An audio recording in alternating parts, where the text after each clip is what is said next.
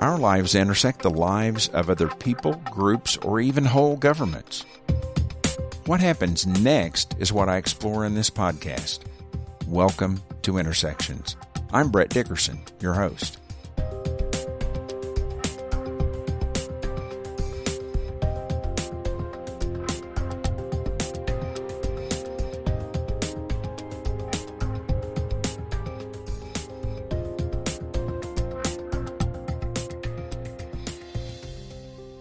Welcome to another episode of Intersections. This is episode number 50, and I have chosen Sandino Thompson to be my guest on episode 50 because Sandino was brave enough to be my first guest when I didn't have a clue what was going on uh, when we were still recording in a studio. Uh, now, now I travel all over the place and do these. We're in the brand new All About Cha downtown here, so uh, close to Sandino's workplace. Sandino, I want you to tell me about what you do. Just give me your elevator pitch, and then maybe we can talk a little bit more about that. All right, I'll try and give you the abbreviated version. I, we just had talked the other day. I got a horrible elevator pitch. Um, so I work for t- uh, two companies uh, primarily. Um, one is called Public Strategies, and uh, I'm the director of urban services there. Uh, we do a lot of uh, project management, consulting work, and I oversee um, our work as it relates to um, workforce, economic development, and uh, community revitalization. Mm-hmm. And I'm also the executive director of a organization called the It's My Community Initiative. Um, and we do a lot of work around uh, strengthening families, so it's really complementary to um, to, to the other uh, job that I have. But uh, we operate several workforce development programs in the state of Oklahoma, and um, then we also operate uh, programs around um, fatherhood engagement, uh, education, uh, literacy, those kind of things. So just a lot of things based on really. Uh, strengthening uh, families and, and strengthening uh, the quality of a community uh, in Oklahoma City. God, great! That man, that's a lot of stuff. Yeah, it's you got a lot of stuff going on, don't you? Yeah. Sometimes too much. yeah, I'm yeah. I'm I'm really happy that uh, that you were able to squeeze me in into your schedule there. You know, you have your schedule pretty thinly sliced a lot of times because you have yeah. so many things going on all the time. So I really appreciate you putting hey, me into your schedule. Well, it's like you said, I'm number one, man. So uh, I had to show back up for number 50. yeah, this is a milestone. yeah. Well, it is. Um, it is a lot of fun to come come back and revisit some of the things we talked about because it seems like all of the things that we talked about are are still live issues right now, aren't they? I mean, the main the main thing that I that I wanted to hear from you about the last time was was about you know kind of a new idea that uh, you and John Dodson and se- and you know several other people were were pushing at the time, which was maps for neighborhoods. Yep. Now, a year later, where are we with that? Well, things took an interesting spin. So um, it was uh, Jonathan Dodson, uh, myself, Kamal Pennington, Laura Massanet, um, and and some others um, who just kind of really came around the table and were trying to, as concerned or engaged citizens, um, trying to really push a narrative. Um, so we did some work. Uh, we had this idea with Maps for Neighborhoods that um, the next Maps program should really be uh, focused on community and uh, and really improving uh, culture and connectivity in the community. And um, and so we sometimes you have to watch what you ask for. I think we had um, a lot of success. We had a lot of good feedback, um, and what started to happen, we noticed about three or four months into the into the effort, uh, we started doing little town halls in different parts of the community. Um, we had a really good turnout. Uh, on the northeast side where um, myself and Kamal and others are, are, trying to do some other things. And um, and then we we just kind of took that show on the road. Um, went to uh, Midtown. We went to uh, the far western part of town um, and and uh, to the south side as well. Just tried to yeah. talk to folks about what um, the next maps should look like, what it could look mm-hmm. like, and try and put that into uh, some kind of terms that made sense. So two interesting things happen. The first thing is that we got connected with uh, Dr. Harris out of the OU uh, College of Architecture, mm-hmm. um, a great professor down there, um, and we got to working with uh, his master's level class, and they did some work for us and um, start really kind of start researching kind of what maps, uh, what a maps for could look like. Um, we really wanted to have that academic perspective, so people, uh, we were just volunteers, just um, kind of starry eyed fools, I think, at, at, uh, with, with with an idea but we wanted it to be connected to reality and not just our reality, but um, but just kind of some research and some thought. So they did some really good groundwork, um, put together a document that we have pushed around uh, for people to take a look at about the about the research and w- what and how a maps four could fit together in, mm-hmm. in practical ways. So that was um, that was a great accomplishment for us, a great example of what the kind of partnership we wanted to do. Well, something else kind of started to happen once we uh, got this conversation going. You know, we started out um, being a little bit uh, uh, maybe countercultural. We started out by going to the uh, city council meetings, and we'd have uh, parts of that little steering committee, and then other folks who were just really passionate about Oklahoma City speak on what they thought the next map should look like. Mm-hmm and I had that experience myself, um, and it was really interesting. I walked out of there, and I'll ha- and I'll say um, I had both individuals uh, from uh, City Hall uh, that worked in the building, and then others that were at that meeting that um, they just kind of grabbed me afterwards and said, you know, we're really glad uh, that this kind of voice, this kind of conversation is taking place. Well, um, others had that similar experiences. We got this conversation started, and um, it wasn't long till we started hearing maps for neighborhoods and conversations that had really nothing to do with our little ragtag uh, volunteer led effort. You know, yeah. we would, ju- I mean, yeah. we really just came together, friends and, and, and associates who knew each mm-hmm. other and said, yeah, this is a great idea. Yeah. Let's make sure we got people from different parts of the community right. and let's just have this conversation um, about what the next map should look like. Seemingly had the mayor on board. Um, yeah, so I'm, I want to make sure I'm, I don't, I don't get uh, anybody in trouble. I think I think the the mayor, several city council members were very supportive of the idea and the concept. Right. They were supportive of the of the of what we were suggesting. Mm-hmm. I also think it was a challenge though because um, it was a grassroots effort. Um, a lot of times, these kinds of initiatives, these civic initiatives, right. are very structured. You know, yeah. you kind of have this plan, and if you see the way we do things in Oklahoma City, a lot of times, I mean, there's a lot of planning put into it. Well, we just kind of said we know we have this idea and we have a conversation. And then we want to let the community have some input, and we want to try and say, okay, the community, we want to take the community's feedback and put it into something that's practical. I think that was a little scary for folks because um, from city staff uh, to uh, some other elected officials and, uh, and, and, and, you know other business leaders and community and leaders, non non-elected officials, absolutely that do a lot of planning and negotiating. Absolutely, yeah. I think it's a little scary sometimes to uh, get uh, a lot of community uh, feedback and a lot of citizen input right. without knowing where things are going to end yeah. up.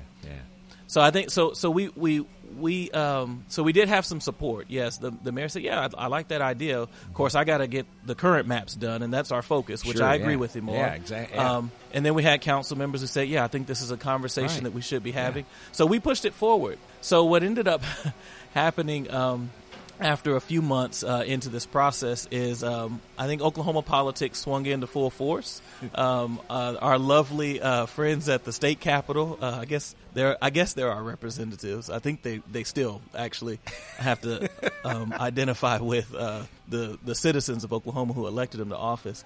So we had you know some historic uh, budget challenges and other issues, and and then we had this one cents sales tax that was pushed the uh, by David Boren and others uh, right. uh, for the so the yeah. education sales tax. Right. And immediately, I think as the city um, as the city manager, the mayor, and others were thinking about this idea of maps for neighborhoods, we were sharing. I mean, on Facebook, social media, completely open book. Here's the feedback we're getting. Here's right. what's happening. Yeah, yeah. I think as it they was really picking up steam. Absolutely. So I think as they start by start, the time by the time you you worked your way, you started on the east side. Yep. Worked your way over the south side. Yep. By the time you were you were done with that south side thing, man, that thing was rolling. Yeah, wow. absolutely. Yeah. I mean, everybody wanted to say, oh, "Hey, what about the maps for We had to actually tell people we're not with the city. Yeah. Like we're just this is just us wanting to take um, these ideas and these right, concepts yeah. back to the city. Yeah. Well, I think they warmed up to it, but now because MAPS is a sales tax funded um, uh, initiative, yeah. I think um, now people really started to so, sort of figure out well we're we have this ballot initiative for education which is a huge issue in mm-hmm. the state yeah. um, and um, it's getting some momentum um, the current map sales tax is uh, set to expire next year so typically this is the time right. we would start to plan that out right, yeah. we like this maps for neighborhoods idea yeah. Um, so you know maybe we could do something uh, around maps for neighborhoods um, and we could push that. So the city, so so we started hearing that feedback. The city had entertained uh, maybe putting it on the mm-hmm. November ballot. Right. Um, they really start talking about um, what they would include in a uh, yeah. in a maps four. And um, and then we have, but then we had this the pushback, the polls and things like that on against the uh, the the Boren uh, Education Sales Tax Right, Initiative. yeah, yeah. So um, we at that point um, found ourselves in a situation where, as just community sort of volunteers and interested citizens, um, the conversation really became a lot more political than it was about the practice. Right. Because it was like, uh, if you're for maps, well, are you against uh, the education sales Mm-hmm. tax? You know, uh, can you do both, et cetera? So is that going to be on the ballot or not? When I interviewed uh, Councilman Ed Shadid, Mm-hmm. uh, this is back in the summertime, you know, he he was pretty incensed about ideas being floated about just sticking maps four onto the presidential ballot, Right. Because he thought it was more a jockeying routine with with the state legislature, Right. So So so where are we now with it? I mean, what's what's so going to happen? what we decided to do was to look at a long range plan. So one of the, the challenges was if it was there was a conversation about it being on the November ballot. I think at this point the decision has been to push that off into uh, into next year. You know, we have municipal elections coming up. Yeah. Uh, there are a Yeah. couple of other opportunities. Is that in February? Uh, yeah, I believe it is Yeah, in February. yeah, okay. So we have other opportunities for Right, uh. Mm-hmm. something like that to sort of come to the forefront.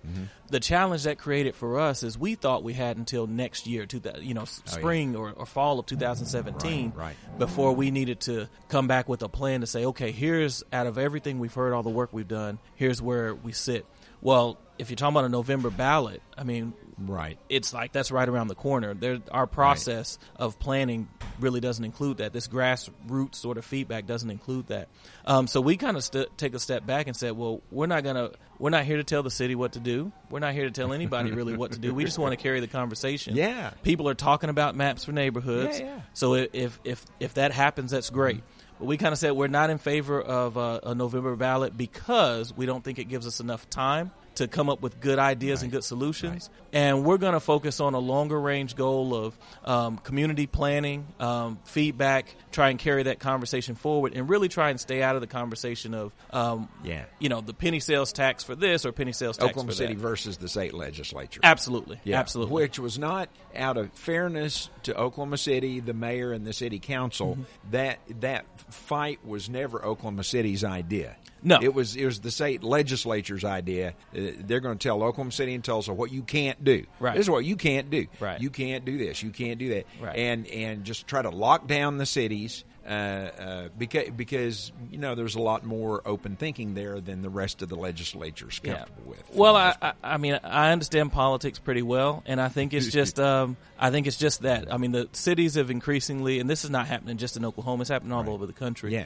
cities have been increasingly pitted more um, against their state legislatures, Right. and that's really not healthy, especially for folks who are citizens of Oklahoma. Like we love Oklahoma City and we love the state, Right. um, so we really just need to get on the same page about um, trying to create this positive change and positive momentum. So we've really so maps for neighborhoods as a conver- as a community conversation. We've tried to take it really back into a lot of the uh, groups and the organizations Right. and individuals who we ran into in these town halls and keep the conversation going there. Honestly, we we want to see kind of how things shape out after November, and then we have a great plan for reaching out um, and sort of carrying that conversation forward into next year. Um, and we want to do that on a time frame that really is is responsive to the community. If the city decides to do something uh, in the meantime, uh, we'll be supportive of the idea. And what we want to see is a Maps four, the next version of Maps that really does uh, engage with the community, that really does engage in trying to create culture and connectivity around the city. So long as we see What that, we'll been, be happy. What have what have been the out of this process? What do you think has been the number one value, positive value of the process? And if there's been any resistance to that process, what's it been? Well, so I think the number one value, without a doubt, um, and it's and it's really an encouraging thing to see, is there is a unity and sense of purpose uh, around the city. When you go talk to t- people from different parts of the city, there's a unity and sense of purpose, and it's really a unity like in a sense of progress, right? So, and I don't, and I'm far from from a super optimist about things. So we have our challenges um, in Oklahoma City. I think different communities have their challenges, but when you when we sat down, I mean, I've talked to policemen, I've talked to uh, folks I grew up with in the neighborhood, I've talked to teachers, we talked to businessmen, we talked to community leaders, and and and folks will come up and say unsolicited, hey. That would be re- that's a really cool idea you guys Yeah. are talking about. Yeah. We need more of that. And this was from all over the city. So that unity and sense of purpose, that was the biggest Uh-huh. Right. strength. Yeah. Um, so I really came away from it feeling like Mm-hmm. um, people from all parts. So we hear about like the divides that we can create, right? So suburban versus urban, Right, the inner city versus the outer areas. So Oklahoma City is 600 and some odd miles. Mm-hmm. The interesting thing was there was this um, there were running undercurrents in the conversations we had whether people were from you know 122nd and Penn or whether they were from 16th and Penn you know which are completely different kind Right. of places we had folks come from uh, the northeast side and we and i so uh, you know, they could be. We'd have people coming from 23rd Martin Luther King Creston Hills and we'd have folks coming from you know uh, out in Sooner Road and uh, and Hefner or Britton and they were all interested in this idea of what we could do to sort of create better connectivity, create better mm-hmm. culture, and really continue to move the city forward. And they were interested in helping each other see that thing happen. Now we've we've talked about how uncomfortable the legislature has been at at the smaller, more granular democracy level of the cities. Mm-hmm. But is the city sometimes are our city leaders sometimes caught up in, in concerns in in the same concerns about a losing control on an even smaller, more granular level of, of, of neighborhoods. Is it is have have you found? You know, I'm I'm just kind of wondering from what I've seen. Have have you found that that that maybe a rule is that the bigger body is always going to be threatened by the smaller bodies talking th- Yeah. about democracy being more granular or like that? Well, I think it's human nature. Yeah. Um, I think it's human nature for those who have the responsibility Mm-hmm. um, of, of oversight or the responsibility of governing Yeah. to want to maintain a certain level of control. And I don't mean that in a negative sense at all. I think Mm-hmm. It's yeah. I think it's purely natural. Um, I will say, and I've said I've said this many times, um, and I've explained it even to friends of mine from other parts of the country dealing with other issues because there's a lot going on. But um, my experience and my my uh, perspective is uh, city government and, uh, is the last bastion of like of, of the real functioning democracy Right. um, in in the United States. Yeah. I think, Yeah. and I, and I, and not to say you know I, I'm not doom and gloom as far as our democracy is you know under threat and all that kind of stuff, but just as far as like where government works, Right. I think you know you you look in um and our mayor is actually I think the president of the conference of mayors now. Yeah, yeah. But I've been able to hear um, mayors from Louisville and some these other places that have come to talk here recently. Right. And you hear the same thing over and over again. You know, a pothole is not a Democratic pothole or a Republican pothole. Right? That's right. I mean, those are the kind of things that that those are the kind Right. of things that your citizens care about at that municipal level. Mm-hmm. Yeah. And I think it keeps government honest at that level, and it works, right? Yeah. So from that standpoint, I think when you start talking to folks in Oklahoma City um, about changes or even just kind of pushing that envelope. Um, what I've seen is at City Hall, they want the progress, they want Right. uh, this continued success, et cetera. They just want to have a clear vision because they have this responsibility. Yeah. However, you have um, this era of information. We're in the information age, and so we know a lot. We know a lot. Uh, citizens are informed, and they can communicate. They can connect with each other, and we can come together and try and push change. So there's this interesting push and pull. I think it's healthy. I think it's good, and um, and I will say that, like I said, in Oklahoma City, I think that. Um, the government, uh, the the city hall, and those folks, they genuinely want to see success, and. I kind of look at it like they're like a um, a, a father who is like reluctantly watching his uh, his teen daughter, and I, I have a daughter who is now a preteen, whatever that is. So I'm I'm getting I'm I'm starting to look look maybe forward to this, um, but it's it's like watching that that that that per, Yeah. that child grow up. Uh-huh. And so I think you don't quite know what they're going to do. And so I think that's way that's the way that, you know, folks in City Hall kind of feel sometimes. We don't exactly know, so we want to make sure we Right. you know, when Yeah. you were younger it was easier, you know, that kind of thing. So they want to kind of make sure that they that they they know which direction we're going in. It's like all these ideas and things they're good. It's great. Yeah. But we want to make sure, you know, it's it's realistic, it's practical. And um and we're trying to navigate that um, with them because I do think uh, the city of Oklahoma City is um, is well run, um, got well intentions, and they're actually very supportive Mm-hmm. um, of the kinds of things that, that folks like myself are Yeah. wanting to see happen. Yeah. All right.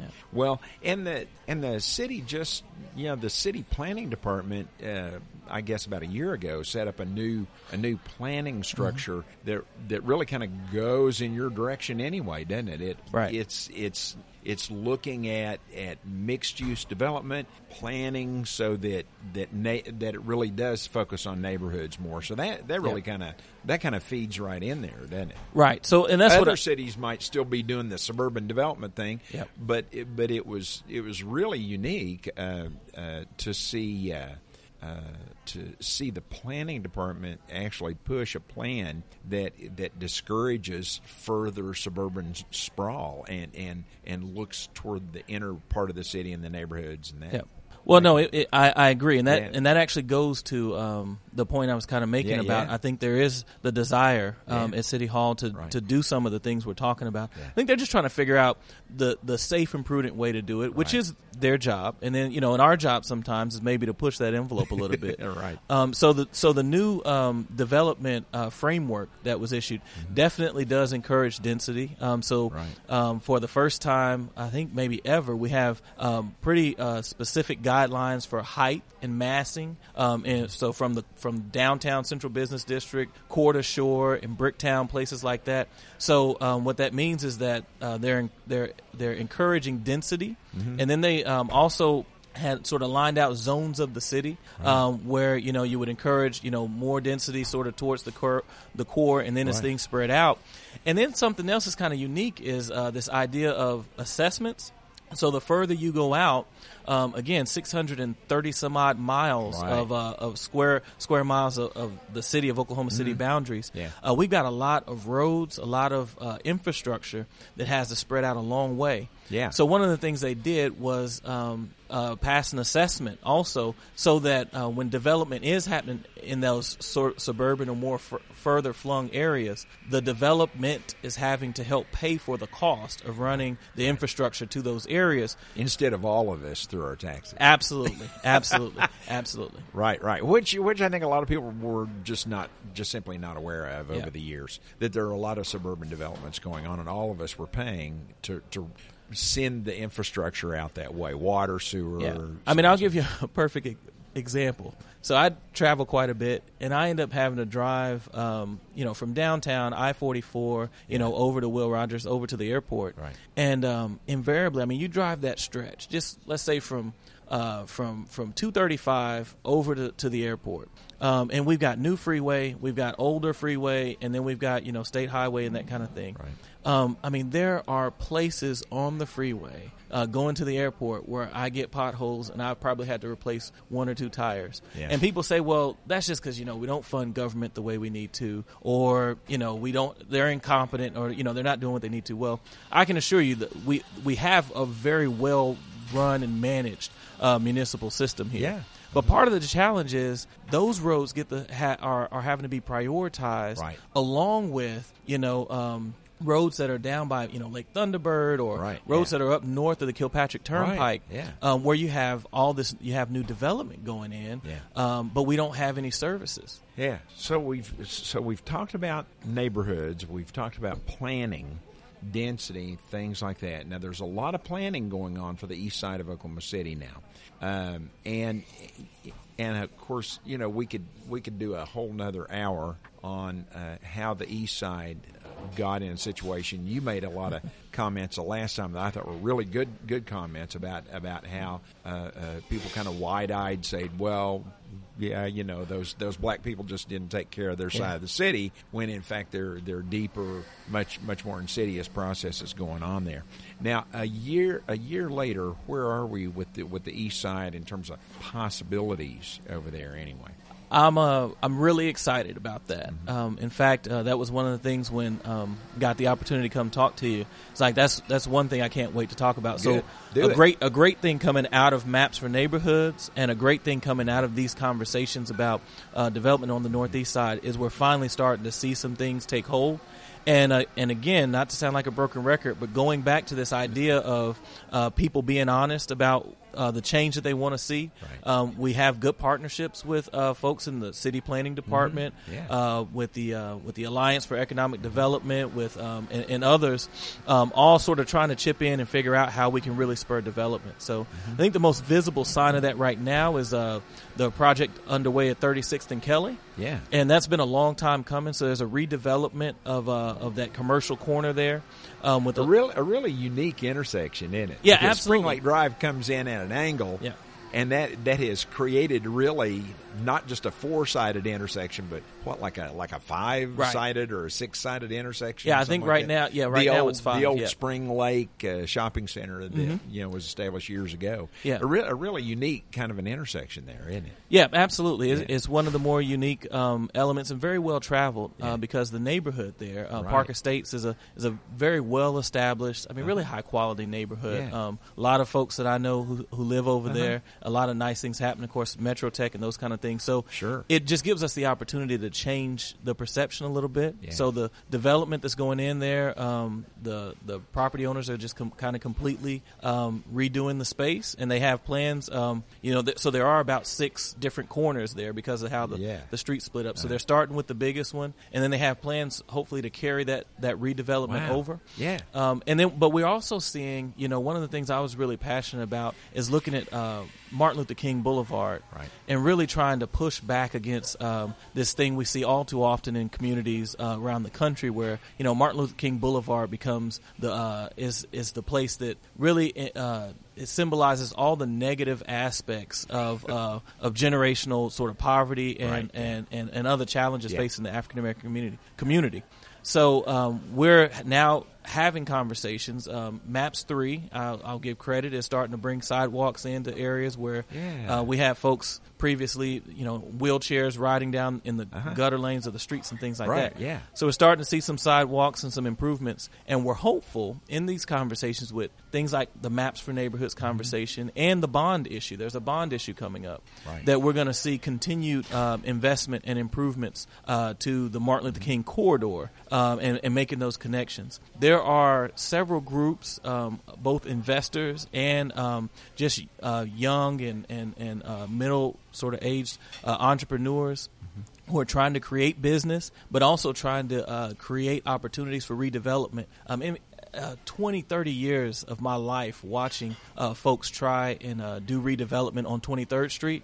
I think uh, before this year is up, there will at least be one or two uh, conversations about new projects uh, Good, starting there. good, yeah. So we're seeing a lot of momentum there, and it's really being Been a um, lot of false starts along there, haven't there? yeah, yeah. Well, there have Yeah, you read about them in the paper. This is coming, and then it never, it, you know, it never Absolutely. materializes. Yeah. No, absolutely, and it's been, a, and I'll tell you that's been a challenge because I've been uh, engaged to some extent or another with most of uh, the conversations around the development. I think the one that sticks out the most is uh, is King's Crossing at 23rd and Martin Luther King. Yeah. And um, and I think there are a number of uh, of, of challenges. Yeah. Um, I think it was one of the first development conversations uh, really that came Mm-hmm. out, and I think it was pretty ambitious. Um, I think um, one the economic downturn has created some challenges. I think um, that uh, that the folks at Buy for Less have run into some challenges with Right. with sites and things like that. Yeah.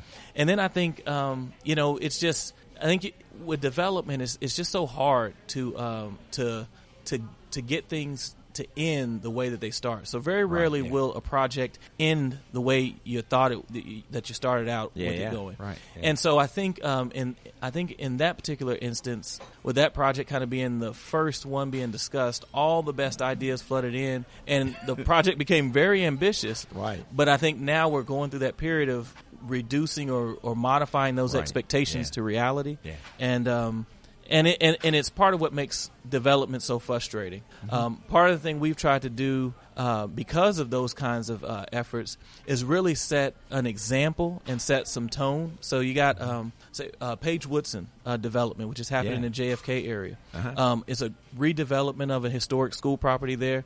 So one of the things we've said is like instead of trying to say what everything's going to look like, they have I think three phases. Right. We've said here here are the the tenets that we think um, Right, we yeah. should be following. So what we don't want to happen. I mean, going back to your point about you know how the East Side got into the circumstance it was. I mean, it's always interesting to me. People forget about places like Deep Deuce, right? Yeah. So Deep Deuce is was the East Side. So now Yeah. the community bit has has been a bit gentrified, Yeah. or quite a bit gentrified, frankly. Um, and so what we've said is. Um, we understand those dynamics, and we understand now is an opportunity for, for urban revival, you know, for Mm-hmm. Right. and for neighborhood uh, Right. redevelopment Yeah. positive way. So we want that to be consistent with the community. So when we start talking about um, the development east of Lincoln, Yeah. we don't want the um, let's say the other side of Deep Deuce to be deep deuced. You know, it's it's like that. That's almost become the it's it's kind of become the verb, right? So.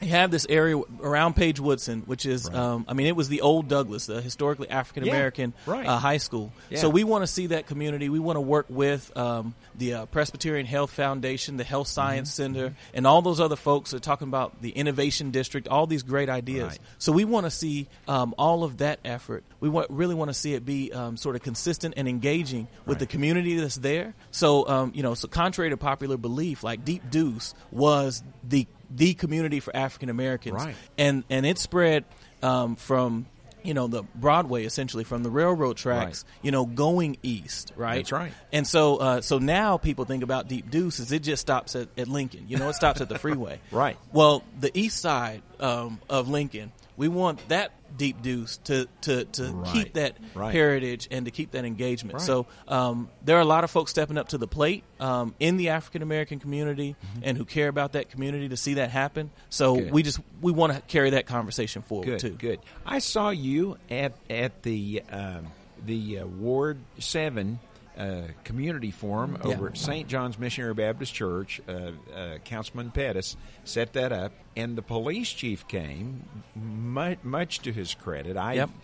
just just my own my own view when I walked out of there was well it might not have been perfect but I tell you if we had police chiefs like Bill Citty across the United States we you know we wouldn't have near the problems that we're having now is that what what feeling did you leave that uh, that that forum with over there Yeah. So um, I'll I'll echo those comments, and I want to choose my words really carefully because um, you know the, some of the challenges that we're facing um, here in Oklahoma City and across the country. I mean, they're enormous for um, black men uh, like myself. right. Um, experiences that I've faced as a as a young black man in Oklahoma City. Um, I really don't want to sort of uh, uh, undercount that.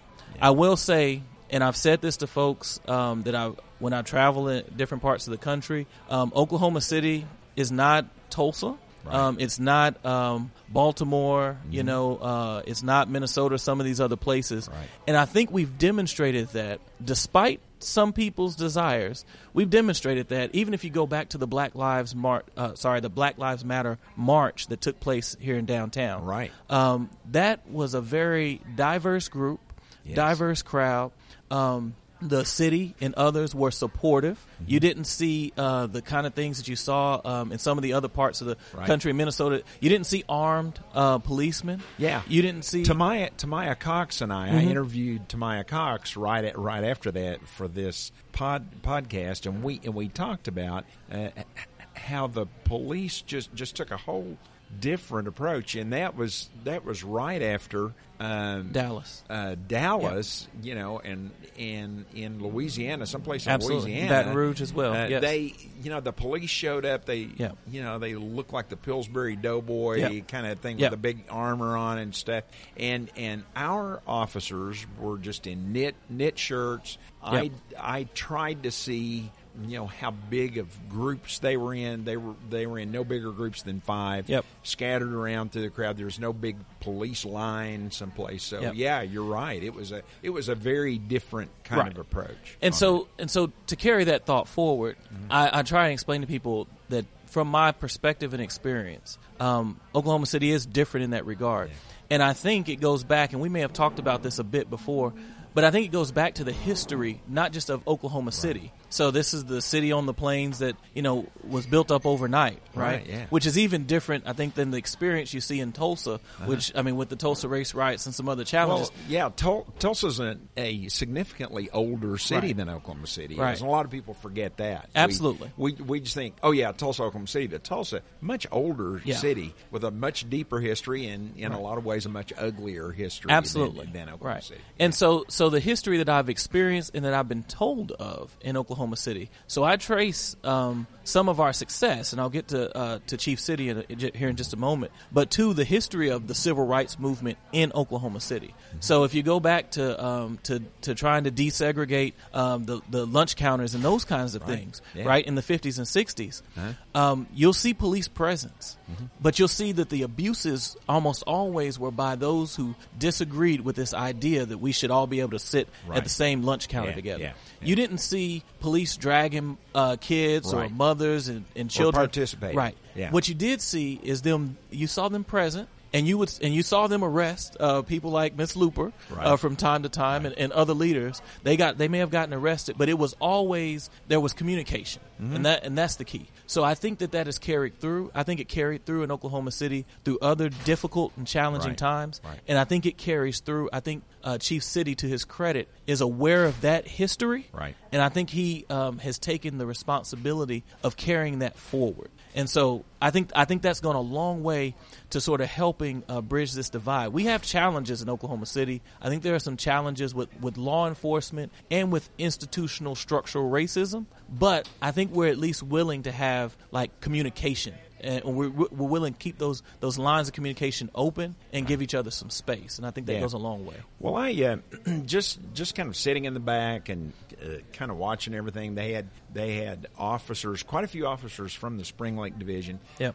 They weren't all sitting on in two rows in the front Right. row. They were scattered through the crowd, which is you know great.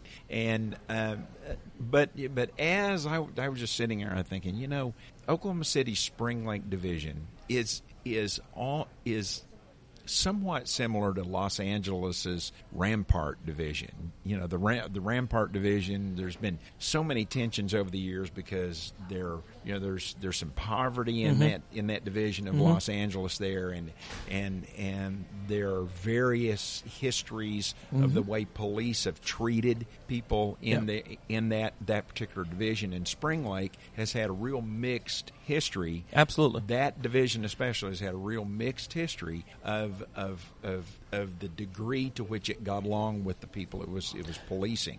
Do you do you see improvement at this point, or do you see things the same, or what? I think that there is a lot of effort to improve. Um, so uh, that's the thing. Like I say, I don't want to be I don't want to be unreasonably sort of critical. Um, and so I think there's a lot of effort to improve.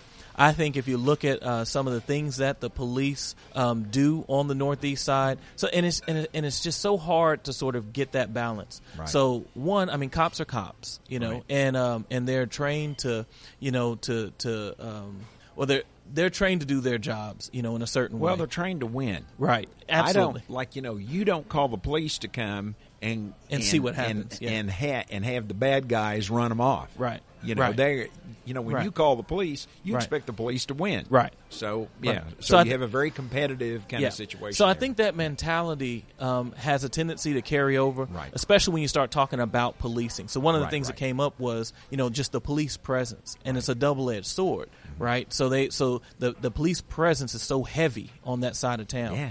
But, but but by contrast, the police do make they make a, an honest effort um, to engage um, in the community as well, to not just be you know in the car you an know, sort of- occupying force. Right, Yeah, absolutely. To which is not- the typical complaint that's been made about Los Angeles. Yes. Is that Los, Los Yeah. Angeles Police Department, too often in the past, has just acted like an occupying army. Right. And I think Yeah. to a large extent, um, the Spring Lake Division today Yeah. is making concerted efforts not Right. to be that way. Right. Now, something that's interesting, and it's really, I mean, it, this is one of those things where, you know, it's on all of us. I mean, we all had to take some responsibility for, is, um, is the, the diversity and the diverse makeup of the Spring Lake Division. Right. So it's relatively diverse. It's about as diverse as the state of Oklahoma is, as far as the African American um, population to the overall population. Right. However, um, what I what I do understand with the police department and the challenge they face is if we don't have more minority recruits, Yeah. it makes it much more difficult to diversify those um, those police precincts. And the challenge is that a lot of folks, if they who grew up in the in the area that the Spring Lake Right. Division serves, Yeah. it's a challenge for them to serve in that particular precinct because now when they're getting called out, they know everybody. Right. You know, and, and, and I think people maybe we overlook that a little bit. So a lot of the folks who do join the police force from that side of town or who have roots in that side of Mm-hmm. town don't necessarily choose or sign up to Right. uh, patrol that side of town because it's kind of like, you know, patrolling, you know, with with your family, you know. Yeah, so it's like yeah. but you know that's a that you know when Chief Citty, you know when several people they allowed Mm-hmm. questions, just kind of free, open questions from the floor, which was wonderful. Um, uh, and I thought I thought Councilman Pettis did a great job. I, want to Mm-hmm. make sure and get that in here. Uh, that was that was one of the best public forums Yeah. about tense issues. Absolutely. that I that I've ever been at. The thing, you know, two two things that kind of surprised me. One was how few black people actually patrol that that Mm-hmm. that division that are that are in that are in the Spring Lake division. Uh, you know, when they had people stand up, Sure. so it was like, wow, there. You know, there's just maybe one or two black people here. There may have been a few more out on the Yep. street working the street that night, but but it's like, wow, you know what? Uh, and and the chief talked about Yep. you know we we do need to recruit a broader spectrum of recruits but he but he but he also says that I'm, I'm not going to force somebody Mm-hmm. because because they're black to to to only work in one particular division now um, once upon a time uh, black officers in Oklahoma City Police Department could only, Only. work 3 to 11 and on the east side of Oklahoma City and that's it so I think you know what I heard there was you know within the police ranks Right. there's a sensitivity not to get back into that segregated police department Absolutely. thing. did you did you hear that Simon? No, I, I, I think it's I think it's um, I think that's very true Yeah. and real, and I, I think it's a, re- a reality that we only can deal with by improving the diversity in the overall force. Yeah, Um, exactly. yeah, and one th- one thing I, I do think is worth saying, and this kind of even goes back to earlier comments about um, you know what's going on on the northeast side. So um, I will I'll give Councilman uh, Pettis some cre- uh, well plenty of credit for this. He is organized. I think this is now the third town hall on like what you term the sensitive issues. I mean Right. economic development, um, public safety, these Right, kind of things. yeah. And I think uh, this might have been the largest turnout had so far. There were well over 700 people in attendance for that event. wow. And and I think and so when you start talking about what's happening on the northeast side and what matters and what people care about, Yeah. uh, folks are going to show up and uh, and they're going to express that. I, I think that um, the city and uh, and other folks in the community have seen that and they've started Right. to respond to it Yeah.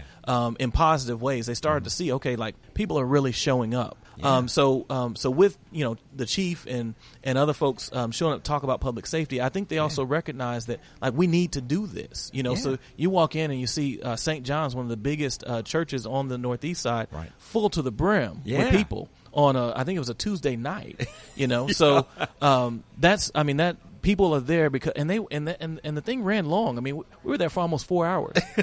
um, Yeah. I mean, people are are engaged. You know, Right. we hear all this stuff about you know, oh well, people don't show up to vote, they don't show up to do this. Ah, they do On the northeast side, Yeah. folks are engaged and they and they're ready to see what's next. Right. So I think it was great for the chief to show up and show them that Oklahoma City is different. You know, I've seen that because of where I've been able to sit maybe in history a little Mm-hmm. bit. I have that perspective.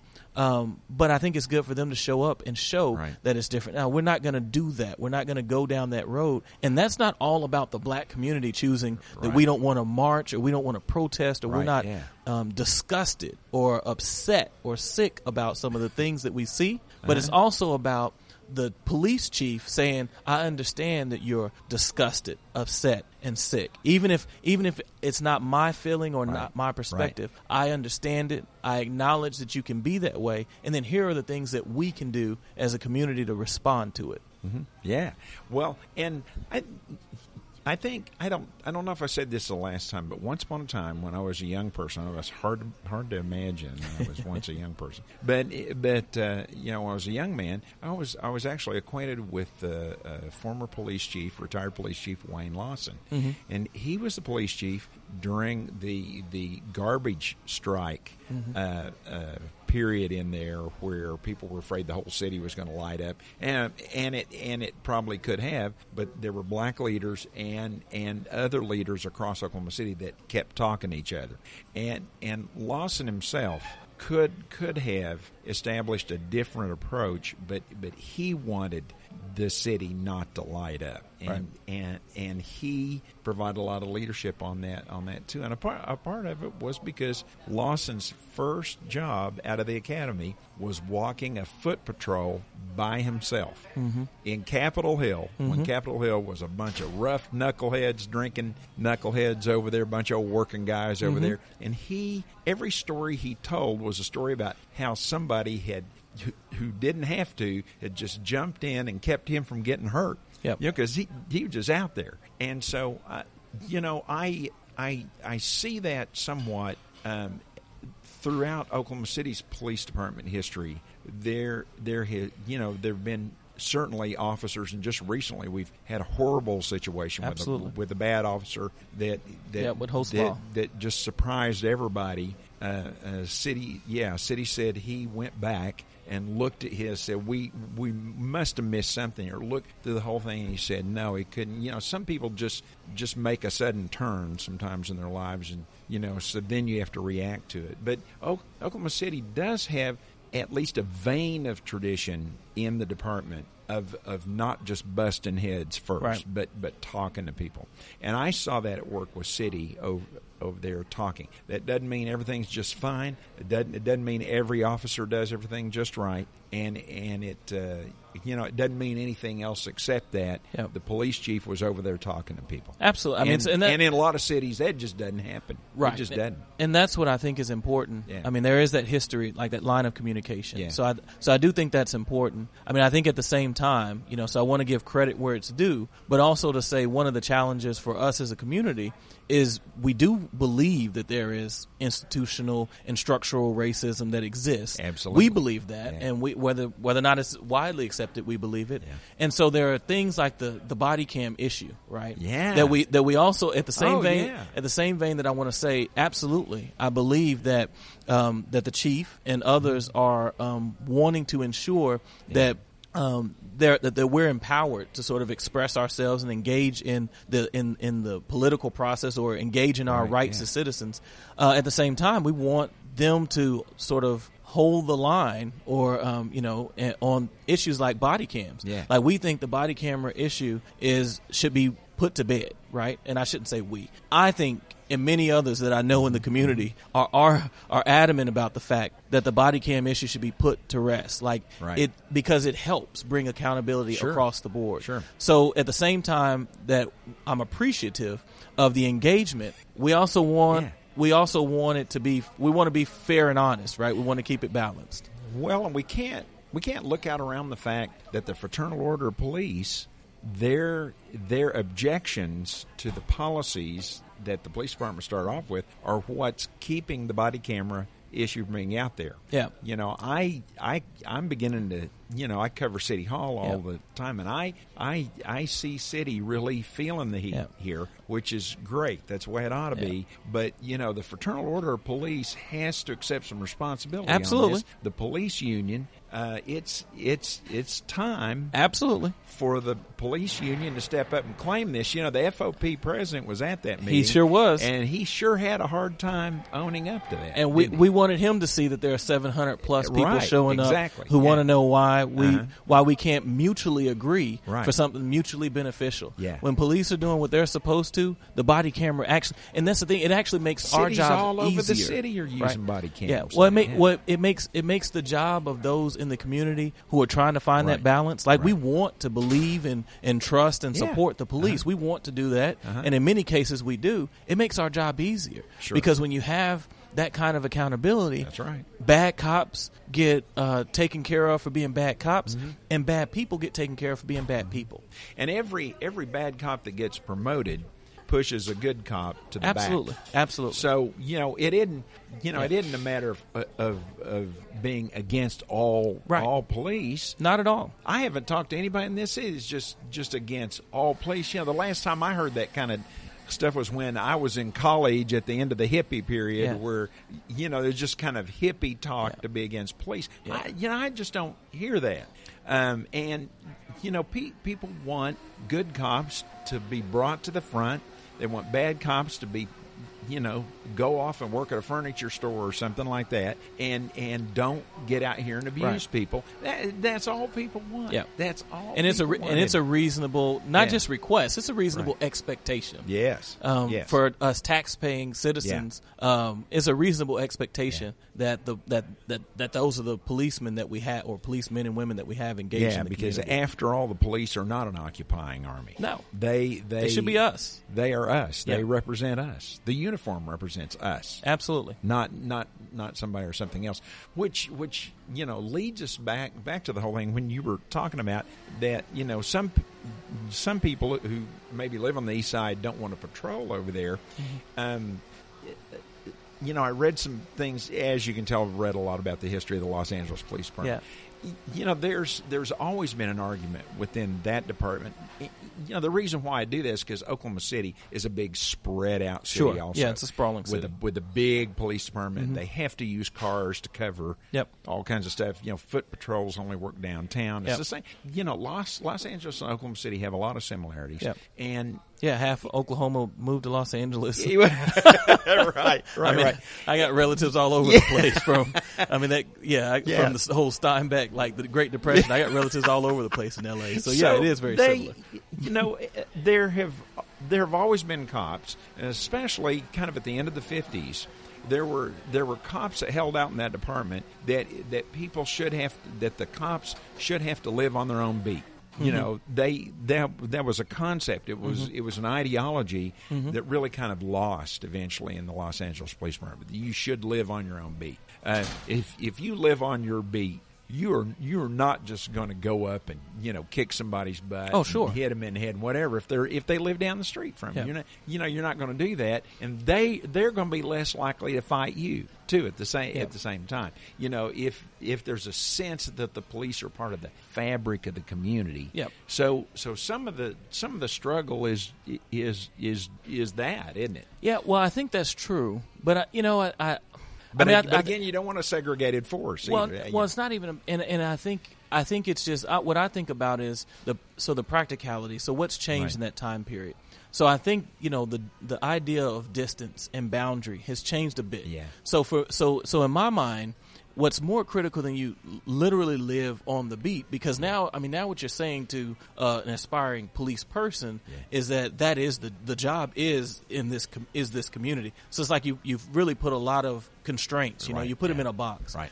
But if you if you live in the beat, so this is your beat, this is your area Yeah. that you patrol, Yeah. and you're engaged in that in that area. Yeah. So what we've seen is where you have police who engage in community policing. Right. So you don't have to literally live on the northeast side Right, to right. know people on the northeast side. And that's the one thing that I will say. Like I just I think practically or mentality wise has changed. So I think it's important that police are of the community. Right, Right. right. But I think it's also critical that their style of policing, I think their philosophy is about engagement. And I and I mean I say this to I've, I've said this to cops in the past when I didn't understand like why I was being stopped, or maybe more or, or more likely in cases where I was in a situation where I didn't understand what was happening to other folks. Mm-hmm. Like your job is to protect and to serve the community. Right. And what that means is not, you know, that you're at the whim of everybody's, you know, sort of will. Sure. But but your job is to protect and, and serve. The reason why police, um, you know, why it's such a, a, a sort of exalted field and, uh, and profession is because they're putting their lives on the line. yeah, yeah. But that doesn't mean to say that like we should that should not be a expectation. So we expect that you will go and engage in the community that you serve. Right, right. Because that and, and you'll get to know To know the community, even yeah. if that increases the risk a little bit. Yeah. Because it, from the standpoint of it, of you're not behind the car, like it's easy to be in the car, but we're expecting that. Yeah, you're just going to get out and go and talk to folks Yeah. and get to know people and Right. get to know situations. Yeah. You're not going to come out with guns drawn first, Right. Right to Right. A, to a circumstance even that might be a little sketchy, Right. Because your job is to protect and serve, mm-hmm. you know. So it's not to be. And if offensive. you know right? the people. Yeah. You know if if the police know the people they're policing, Yeah. there there is going to be a lessened sense of threat. Absolutely. both ways. Absolutely. If Absolutely. I if I know the name of a police officer, a police officer first time gets out of the car instead of pulling a gun, treating Yep. me like a criminal, Right. If he if he if he says, Brett, Brett, what's going on? Right. How come you know? How Right. come you're you know? How come you're? I've you know I'm kind of using this example Yep. because I've never done this. Yeah. You know, Well- standing out in my yard throwing beer bottles and Yeah. cars going by, just Right. st- Brett, Brett, wait a minute, what you doing, man? What? Yeah, what's going on? You know, what is this? Well, that's that's a whole different approach than than like like like you know driving up on the curb and and uh, drawing down on somebody Yeah. and whatever. I mean, you know, yeah. when you don't know anybody. Absolutely. That's Yeah. that's what you're talking about. It, yeah, it becomes easier to de-escalate, Right, And that's right. really what's critical in a lot of circumstances, even when people are in the wrong. And don't get me wrong, I'm not trying to be, you know, sort of overly kind of soft um, Right. on folks who commit crimes. Yeah. I mean, but the idea of being able to de-escalate a situation Right, and yeah. get it and resolve it, Yeah, you know, yeah, yeah. versus and, and Yeah. so again, human nature, we understand those things, but we really think that that. That, that that that's important. Community policing is critical. Right. Um, so that's what we want to see from the police force. Mm-hmm. Uh, even if they don't live in that community, um, we want to see them engaged with that community so that they know the people who do live there. Um, I I still remember how kind of caught off guard I was uh, when I interviewed Paula Schonauer, who had started off as the male police officer, Paul Schonauer, in, in Oklahoma City Police Department, and then and then and then tran- transitioned into Paula uh, uh, uh, Paula Sophia, and and and ended her career as a female police officer. Mm-hmm. Start off as a male police officer, so we it was a really fascinating com- conversation. I was talking about you know the different approach to being a male officer pulling up on a situation, and a mm-hmm. female officer. She talked about that, and then she said, "But the but but the real goal there is not to make an arrest; it's to keep the peace." Yeah. And and how many times do we do we forget about that? Yeah. You know, cop shows on TV never emphasize that. Yep. We we think about guns and Yep. arrest and prosecutions and you know all that kind of stuff. We don't think, yeah, you know, the police are there to, keep, the peace. And if the peace is broken by the police themselves, It creates a then, challenge. Yep. then it's a real challenge. Absolutely. Yeah, yeah, Yeah. Uh, Sandino, uh, great, great talking to you about this. You know, wide, wide ranging conversation, but uh, just as productive, probably more productive this time than the first time I interviewed you. Thank you so much for your time today. I really appreciate Yeah, appreciate I appreciate you for having me back, man. Number one and number 50. it. It is my honor, Yeah. Sandino. Great. That concludes our interview. There are several ways for you to catch this weekly podcast. Go to our website at intersectionsok.com where you can subscribe, listen to episodes, read the backstory, and see photos of our guest. On iTunes, Stitcher, SoundCloud, and our Facebook page, we are Intersections Oklahoma. On Twitter and Instagram, we are Intersections OK. I always want to hear about the cool people in your life, so write to me. My email address is ideas at intersectionsok.com. Stephen Tyler is our awesome production advisor, and I am your host, Brett Dickerson.